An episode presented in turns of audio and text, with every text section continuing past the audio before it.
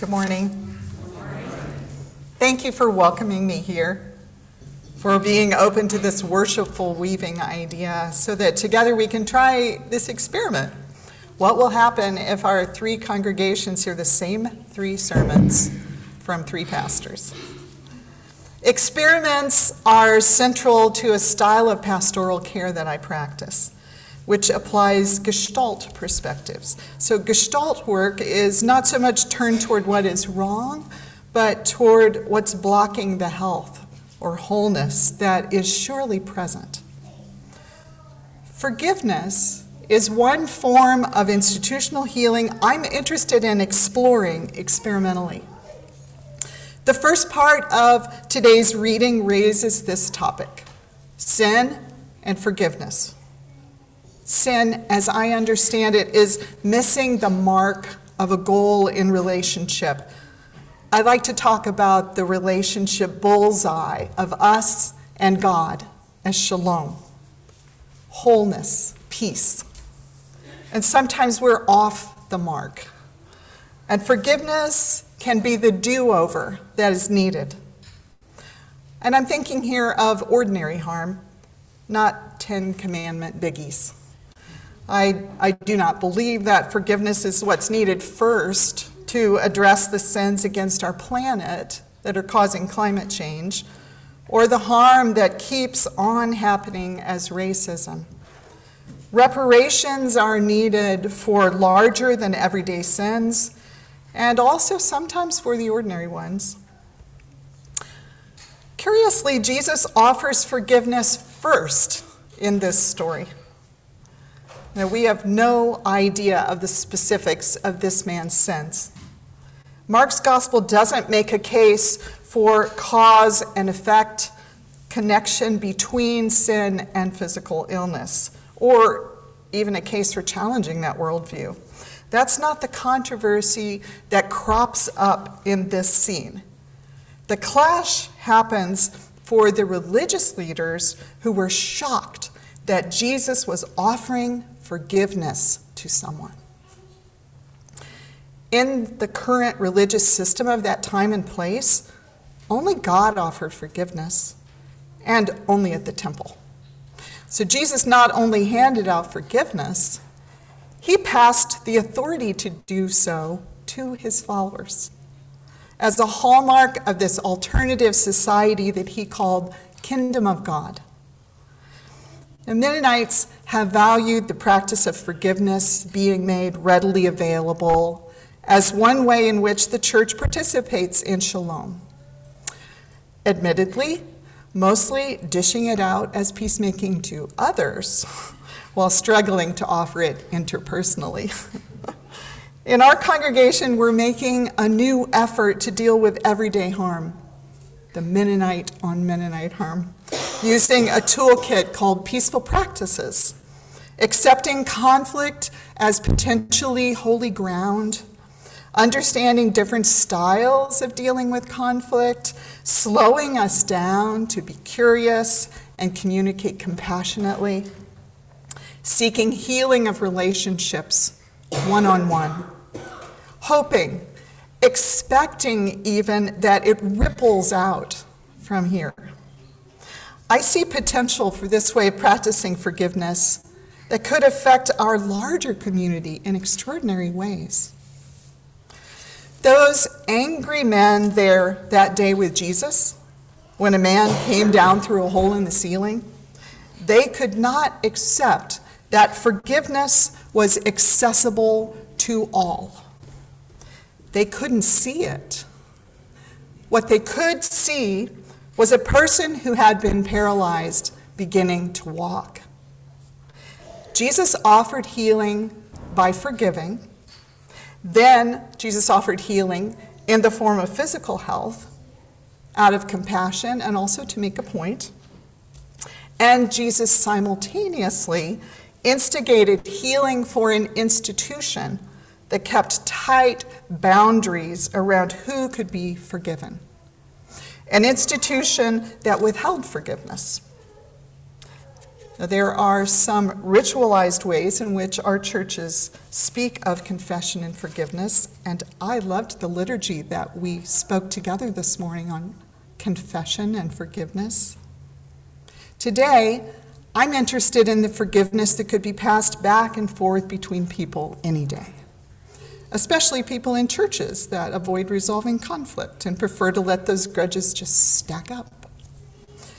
Maybe this congregation doesn't avoid resolving internal conflicts. Then you'd have much to teach us. Could we experiment with being churches that are radically resolving conflicts internally? And then watch how that flows out to our larger community?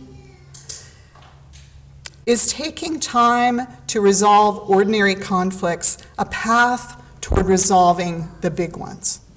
an antidote for the divide and conquer strategies that get us down, especially in an election year. This is a way to offer healing to one another that I believe has a healing effect on a church or group of churches and beyond. I can imagine that witnessing forgiveness in that house that day could have inspired others to ask for forgiveness themselves. After the man stood up and picked up his mat, I wonder if the people that were packed like sardines in that house, the ones who needed then to scooch over to make a way for that man to walk out, I wonder if they sought his forgiveness. I wonder if any of them took time to say, Hey, I'm sorry I didn't move out of the way when you arrived with your friends. I'm sorry I wanted to get close to Jesus so badly that I didn't let you go ahead of me. And I'm sorry, I've seen you before and I never offered to help you get anywhere. Please forgive me. I also have to think about this story as a pastor of a church whose building is inaccessible to people with mobility challenges. Please forgive us for not yet having a meeting house that everyone can get into. So far, we're missing that mark, and we keep working toward it. Now, I realize that a sermon on healing individual healing or institutional healing is likely to be received with skepticism, right? I recently rewatched the movie Leap of Faith. Steve Martin plays the lead, a fake faith healer with a traveling tent revival. That imagery of healing is not what I'm advocating. I have studied Gestalt pastoral care under Tilda Norberg, who discovered this intersection of Gestalt psychology and healing prayer. The core understanding is that God desires wholeness for us. We may not know what that could look like, what a cascade of healing might include. I've witnessed a person being released from the burden of lies that they believed about themselves. I've seen a person receive courage to pursue a new vocation. I've experienced healing from misplaced guilt and escapes from narrow interpretations of religion. It's as if the wholeness, the shalom that God intends, is like a stream of water that is blocked and removing one twig allows the force of that stream to move any other obstacles. I believe forgiveness can be that twig for one person or for a body of people. Or that twig could be one relatively small group of people helping instigate healing of broken institutions that wield power government entities, and laws that do harm. So, the second part of the story we heard read today of the man with the withered hand centers on the issue of breaking a law for good. Jesus was accused of breaking Sabbath because he healed that man, and that qualified as work on the Sabbath. Sabbath keeping was unique in that historical context, a practice given to the people after they escaped slavery in Egypt. A day off from work for rest and worship after zero days off for hundreds of years. A day to be like Creator who rested on the seventh day a built in weekly reminder that production and competition for survival or status isn't the Lord of life. A day that reminds us that God intends for everyone to have enough, that there is a way to live free from domination of the spirit of endless acquisition and free to help those who suffer, especially on Shabbat. It is lawful to do good every day. Jesus was challenging a law that was being twisted to trap him, a law that lacked compa- compassion for someone who is suffering.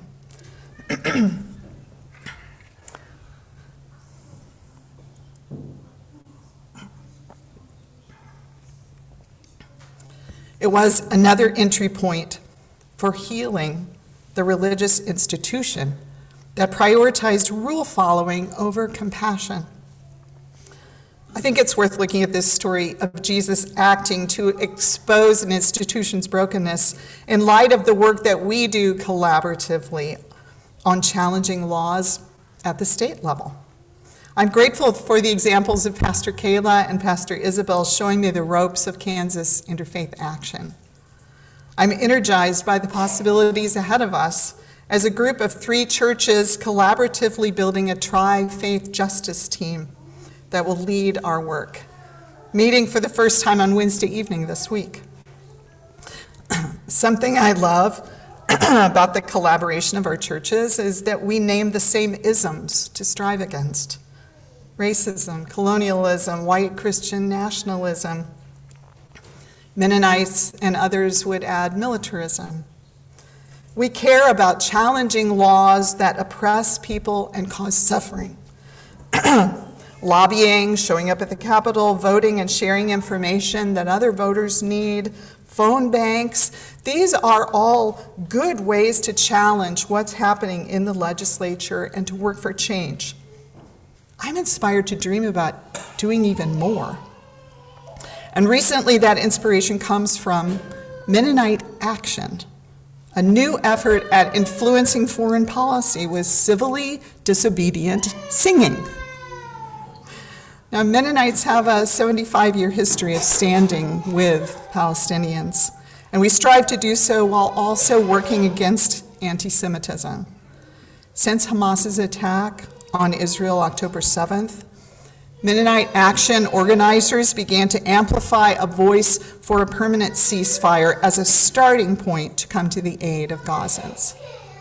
Mennonites are a small Christian group, and we had to do something. First, we brought a demand for ceasefire to our elected officials in mid December at 40 different sites across the US and Canada then on January 16th, a week and a half ago, over 300 Mennonites of all ages descended on Washington, D.C. for an unannounced public hymn sing. A group of 135, including my spouse Bob, showed up in the rotunda of the Cannon House office building to sing songs of peace and to shout chants of Let Gaza Live, with banners painted like quilts with messages of send food, not bombs, and free all hostages. They were prepared to be arrested, and they were, and all were released. And simultaneously, 200 more Mennonites were singing the same songs outside, with more quilt banners of Mennonites for a ceasefire. And then small groups delivered a petition with 5,000 signatures to staffers. When the ones who had been obtained were released, or detained were released, there were volunteers organized to pick them up and take them back to the church where they'd had training, to feed them pizza and to listen to their stories. This peaceful civic civil disobedience stands out as a successful experiment because we were able to leverage our identity and the unexpectedness of this action. It had never occurred to me before that four part harmony and quilts could be used to change international policy. Friends, what would it look like for our three churches to stand together in Topeka for what we all know needs changing in a collective public action? What unique characteristics of our combined congregations could be leveraged to bring about institutional healing in those halls of power? We've already begun reconfiguring the walls between our churches, learning as we go. This is already a form of healing between our institutions. I believe the simple and beautiful reality of our gift of being able to work side by side could have a healing effect on Kansas laws and on those who suffer under those laws.